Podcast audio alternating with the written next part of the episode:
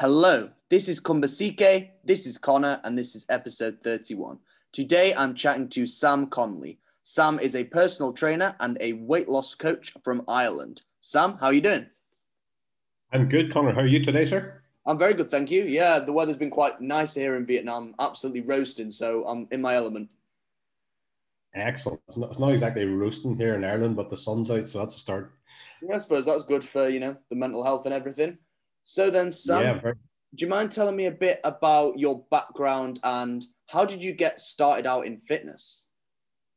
Um, almost accident, Connor. To be honest with you, uh, I had been obese, heavy, bothered with my weight all my life, uh, from infancy, basically. So by the age of my late thirties, about to turn forty, uh, I was 21 and a half stone, uh, 44 inch waist. I had a list of health conditions a mile long that were attributed to my obesity. And I was in a really bad place mentally and physically, to be honest with you, very bad place. Um, and then I had a wake up call one Saturday. Uh, at this stage, I owned a, a, motorcycle business. So I closed up my motorbike shop one Saturday and I went to buy a suit for a wedding. Uh, and in the changing rooms that day, it was like a thunderbolt moment it basically struck me. It was the first day that I realized that I needed a 44 inch waist trouser to go around me. Um, and in the space of about 15 minutes that Saturday, just felt like my entire world collapsed around me, to be honest. It was the lowest of lows that day. Um, and that was the turning point that Saturday afternoon at half past four. So I spent the entire weekend, um, being honest, crying because I was so upset. Um, it was like the scales had been taken away from my eyes and I finally see the mess that I was in. So I joined the gym on the Monday morning and I was not somebody that would have been to a gym before by any stretch of the imagination. Um, joined the gym on the Monday morning, hadn't a clue what I was doing, but I was determined to try and do something. And five months later, I was five stone lighter. Um, basically, by training pretty much every day, on eating side of things, I didn't know what I was doing, and everybody that I asked seemed to give me a different um, opinion. So, to be honest with you, I practically starved myself. I was so desperate not to be that fat person anymore that I practically starved the weight off myself. So, I had five stone off in five months, and I made myself very, very ill, very ill. Um, I was training three times a day. I was eating little or nothing, and for a while it was great because I was seeing all this weight coming off, and I loved it. Uh, but my body, my body eventually gave up. Um, it couldn't stick anymore. So um, that was the down point. I ended up with my doctor, and I had the realization that I couldn't keep going as I was going. So something struck me um, that this was all about nutrition. That I had to learn how to eat properly. So I started studying for my own benefit um, just to to help me never go back to be that fat person. To be perfectly honest with you, um, and studying nutrition then became my new passion, and I studied deeper and deeper into nutrition, and then people were recognizing my own journey. They were coming to me, so I was closing the motorbike shop every night at half five, and then I would spend the rest of the night helping other people to lose weight, basically. Um, and that's how the business came about. So I sold up the motorbike shop, opened my gym, and the rest is kind of history, man. Yeah, I see. That's it's great that you know you obviously you've had that Saturday afternoon where you realised, wow, things aren't going the way I want them to, and credit to you yeah. for being determined to do something about it. You definitely just went for it, and in those first five months, just went for you saw the difference. Yeah, just totally, totally went for it. All the old excuses that I used to make that I was uh, I was too busy, didn't have enough time, the business was too stressful, I had two young kids, all these excuses all of a sudden peeled and then significance. The, the excuses just didn't exist anymore. It was just head down, sleeves rolled up, get the job done, basically. Nothing held me back. What we often like to do on Kumbasike is talk about um, the challenges that are faced. So if you don't mind then, Sam, one, yeah. when you're at that point, for example, in the suit shop and you're almost at your lowest low, how is your mental health being affected when you are 21 stone? Do you know what? It um, I probably didn't realize. I probably didn't think about mental health at that point. Um, when I look back on it now, I mean, a, a, few weeks before that, I had contemplated taking my own life um, because I was at such a low point and I realized that my weight was driving that. So my mental health was rock bottom. And that's only seven, eight years ago, Connor. And to be honest with you, it just shows things have changed so much because even seven, eight, nine years ago, mental health wasn't being talked about in the way it is today. Mental health, even that short period of time ago, was a stigma. So if you had said to me at that point, mental health. Well, oh no, I'm fine. I'm fine. I, I wouldn't have even entertained the thought that my mental health wasn't good.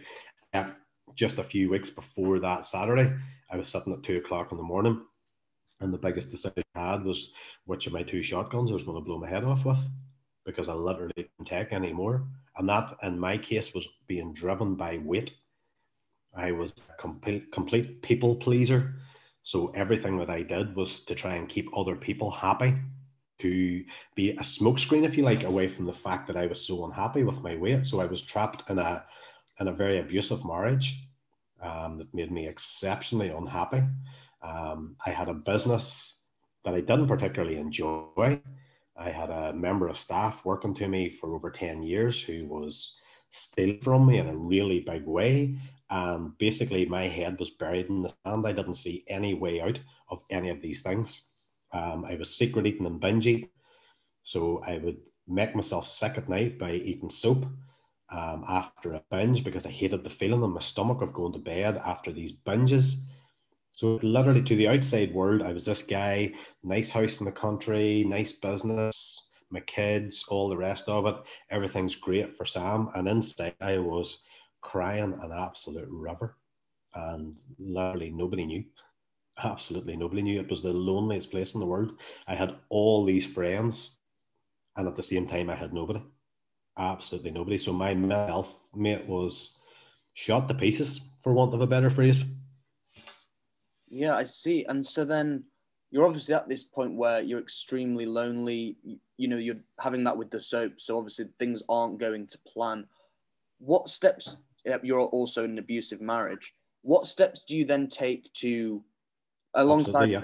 to get back to the point where you know you feel comfortable in yourself again? That took a long time, to be fair. But the, the one thing I did know was that with every stone of weight that I lost, my self esteem did improve, did develop. Um, so I mean, within in that year, I lost seven and a half stone in total. Um, but within a year of the suit moment, you like, all of a sudden I was in a position where I wasn't taking everybody else's crap. I wasn't crying myself to sleep at night because somebody had called me fat or because I had just been binge. So I definitely didn't go from being 21 and a half stone um, and having all these issues and all these problems to being 14 stone and not having a care in the world. That's not the case. But the 14 stone, Sam, looked at in a very, very different way. All of a sudden, I was going to be grabbing life by the balls. I wasn't going to be reactive to it the way I used to be. So within the course of that year, I walked out on that abusive marriage after one broken bowl many. Um, I sacked the guy that had been stealing from me. I was really honest with myself and decided, look, this business does not make me happy. I can't see myself doing this for the rest of my life. Whereas helping people to lose weight and train people, that's something that I have a passion for. So I within a year, I had left that marriage, I had sacked that member of staff, I had closed down that motorcycle business, and I opened my uh, private transformation studio. So not like other gyms, a completely private one-to-one transformation studio because I never forgot the feeling that I had the first day I walked into that gym in my three extra large t-shirt and all the rest of it. And I thought there needs to be somewhere where people like me can come and change their life without walking in front of 50 or 60 other people. Um, so I had this dream and this vision about setting up a private transformation studio. Um, and that's exactly what I did then about a year later. So it's like I found this superpower, like this inner strength. And all of a sudden, all these problems that I had, I was tackling them head on where before I was burying my head in the sand, if that makes sense. Yeah, absolutely. I think uh, I really actually like the fact that you did the one-to-one thing because I was actually going to ask you about how it feels if you know you're 21 stone, you've never been to a gym yeah. before. How does it feel then? You know, being at that. It's point? awful. Yeah, I mean, I can imagine. Yeah, it's the worst feeling in the world. It's the worst feeling in the world, and you walk in and everybody seems to know what they're doing. Uh, and I mean, it wasn't the case, but it feels like the whole place stops and turns around to stare at you, and that took me back to school um, one of one of the worst memories I have of school, and apart from this side of things, I really enjoyed school. But one of the worst memories I have um, was back in the day doing PE at the stage where we had the the bibs to differentiate between two teams, and one team would keep their t-shirt on, and the other team would take their t-shirt off. And the thought of being on the team that took the t-shirt off that haunt me to the point that I would physically be sick. And walking into the gym that day that took me right back to that feeling again. Um, so I mean, it wasn't that day, it was after a period of time when I started to think about helping other people and so on. I thought, no, there needs to be somewhere. So my my gym now is a completely private facility. You have three personal trainers and their three clients. That's it, completely closed to the public. And as a result of that, we've had some of the most amazing people come through our doors that simply would not have gone to a gym but because of the setup that we have, because it's so private, and some of those people, Connor, have gone on to do the most amazing transformations, unbelievable transformations. And this is people who would have been completely intimidated out of going into a gym.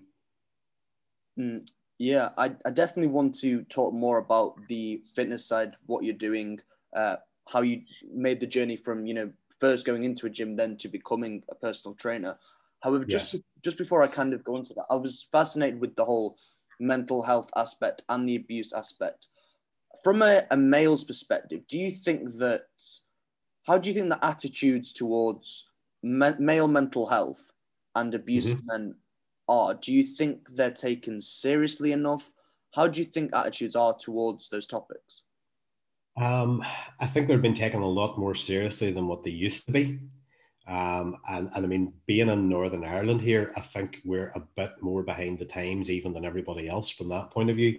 I mean, the the, the stigma that I have had to face um, because I left a marriage, set aside the fact that I was being abused in it. Um, I mean, what I had to go through there, people crossing the street to avoid me, all sorts, it's horrendous, absolutely horrendous, and nobody should have to go through that. I've had to battle and spend tens of thousands of pounds on solicitors to fight to see my kids, which I should never have had to do. But yet, I, I can't help but feel if those things were happening the other way around to females, there would be outcry, absolute outcry about it.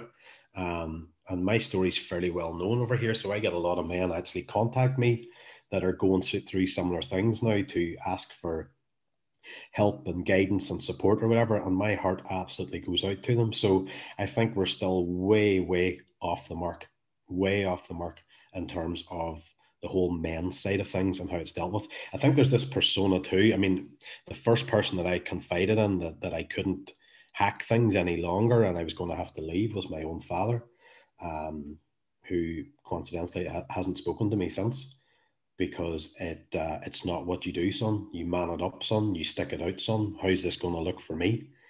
Um, so that's still very much the antiquated way of thinking that we have here in Northern Ireland, which is very, very sad.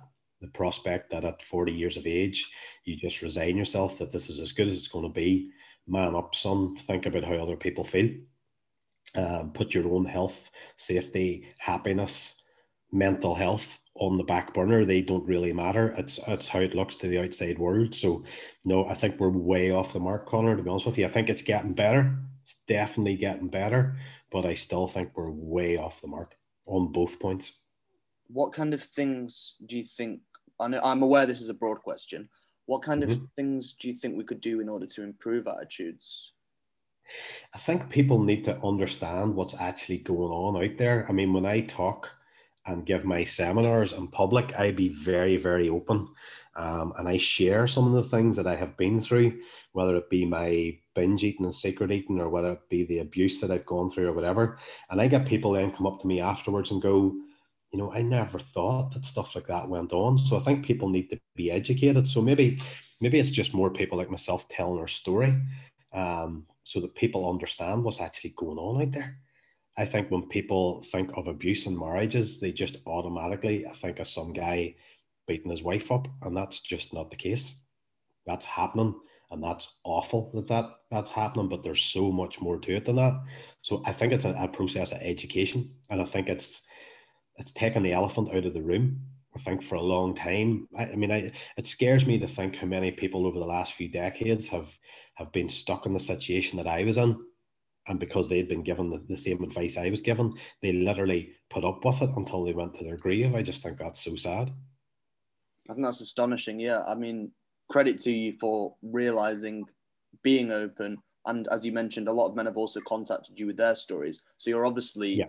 sharing hope for others. So that's why I think being open is a vital thing that we can all do in order to change attitudes. I really like what you're saying there. Yeah, completely. I think it's the only way forward, to be honest with you. I mean, the, the, the textbooks don't cover this stuff. Do you know what I mean? This is emotion. I was being interviewed on a radio station um, and I talked about my secret eating and my binge eating.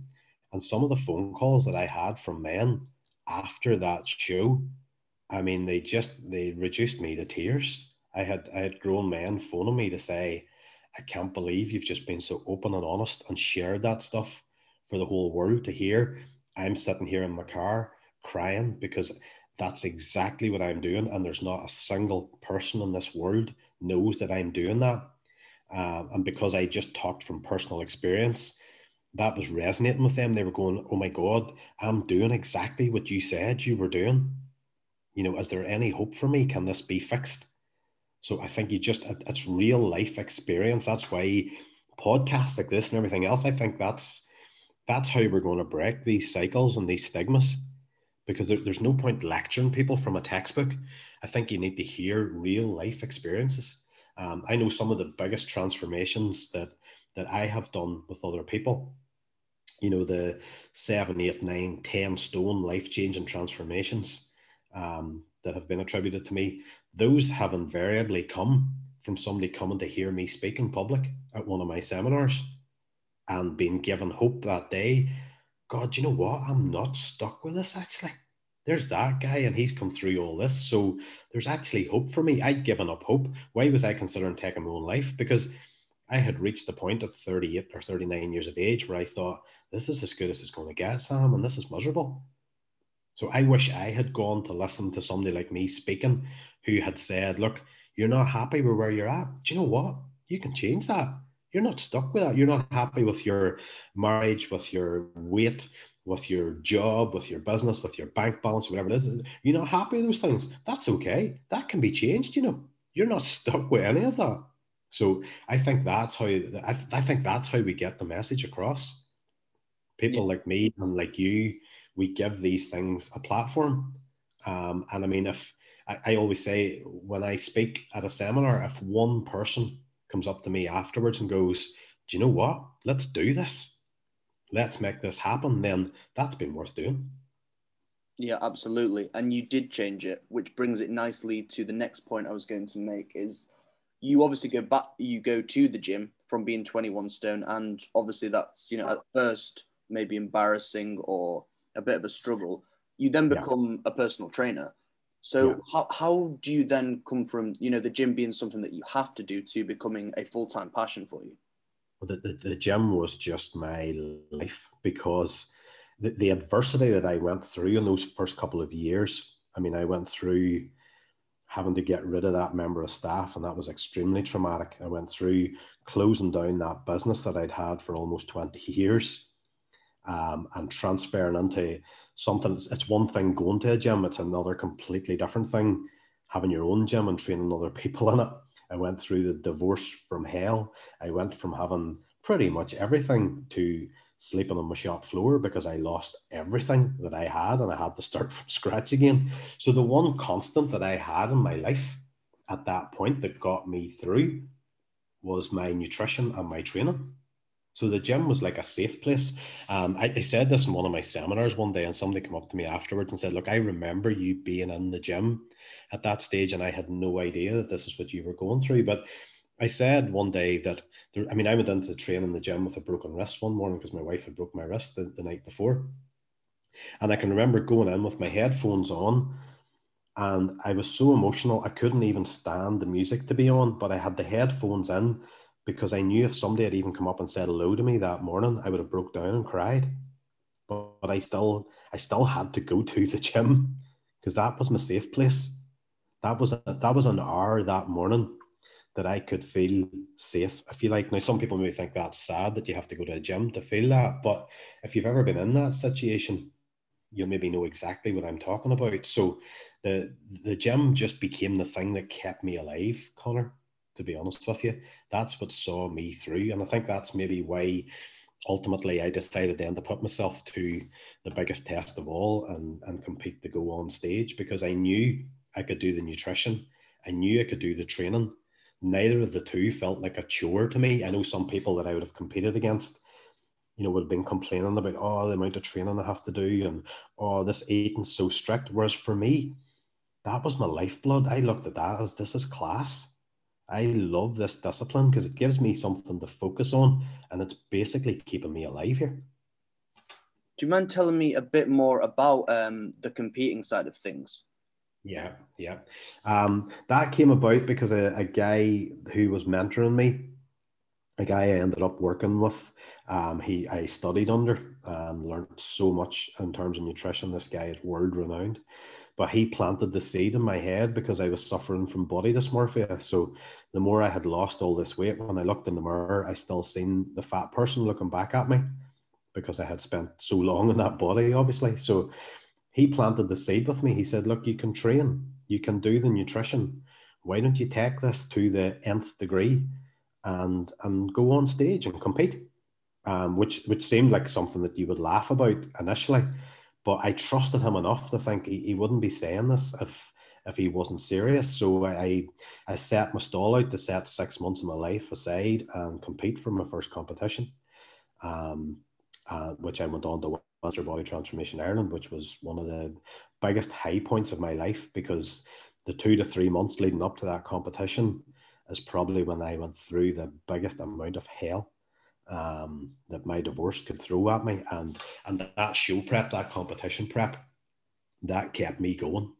Big time kept me going. So it was a mammoth task to take on. But the old Sam I mean, that wouldn't have been on the radar at all. But this new Sam, all of a sudden, it was a case of, yeah, I can do that. And I had a lot of people try to talk me out of it, said I'd make a fool of myself, said because I'd come from being so heavy that um, I would never get any definition around my tummy and things like that there. But the more people said I couldn't do it, the more determined I was to do it, Connor, to be honest. So I've competed now four times. Um, and it's tough, yeah, and all the rest of it, but I don't regret any of it. It's, um, I think it's made me into the person that I am today, to be honest. Yeah, of course. I mean, fair play to you for you know taking the step and thinking, yeah, okay, because it's one thing you know losing weight and going to the gym, but then as you mentioned, the advice you got from your trainer, the nth degree, you almost went right. I'm going to go all the way here. It's almost not oh. just yeah, not just dipping your toe. You're really going for it everything. I just threw everything. I mean, that I remember that year my Christmas dinner was 150 grams of turkey and a handful of broccoli. You know that there was no there was no stone left unturned. That's I, I'm kind of a bit OCD about things, and that's maybe why I enjoy that sort of prep. If I'm going to do something, it's done right. You know, it wasn't a case of let's just open a gym. It was a case of no, this is going to be a very specific gym that I'm going to open. Do you know what I mean? And and my competing was the same basically, and I loved that about it. But yeah, I mean, I get so many people come to me that maybe lose a bit of weight themselves and really enjoy their training, and they say, "Oh, I'd like to do a show like you did." And you know, one or two weeks into it, they're like, "No, this isn't for me. This is this is not not enjoying this at all." Um, I'll be honest, I enjoyed it. I completely enjoyed it. It gave me something to really focus on.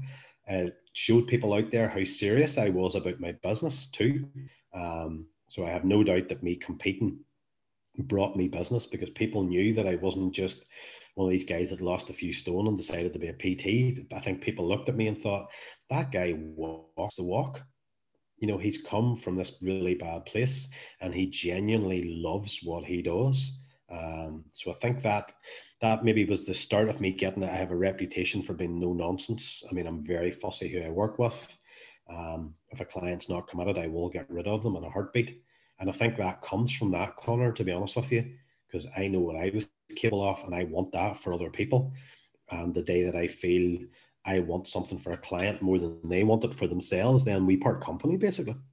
Mm. No, I like that attitude. I think definitely you have to want to do it for yourself. There's no point wanting to do it for, I don't know, a family member or to show off or look at me, I've lost a few stone. You have to be completely committed for your own goals. You do, yeah. Waste the time otherwise. So, do you mind telling me about the practice you do now? Then, one to one training. What's that all about? Yeah. So what what I do now is I, I coach clients one to one on a personal training basis. Um, so that would be for a variety of different things. I mean, some clients will come to me because they want to maybe bulk up and put some muscle on. Um, a lot of clients, to be fair, will come to me because they're in the same position that I was in. Uh, they have X number of stones to lose, or maybe they have some health issues, or whatever the case may be. Um, so that would make up the bulk of my day in terms of one-to-one training. Uh, but then I would also have online online clients across the world that I coach on an online basis too, which I've been doing now for about four years um, which I really enjoy too because it puts people in front of me now that otherwise I would never met, obviously. So, I mean, this morning I'm having a conversation with one of my clients in America, and the next message is a guy in Scotland, you know, and then the next one is maybe somebody that only lives 10 miles away from me here. So, it's really, really diverse um, because obviously not everybody can physically work with me in the gym.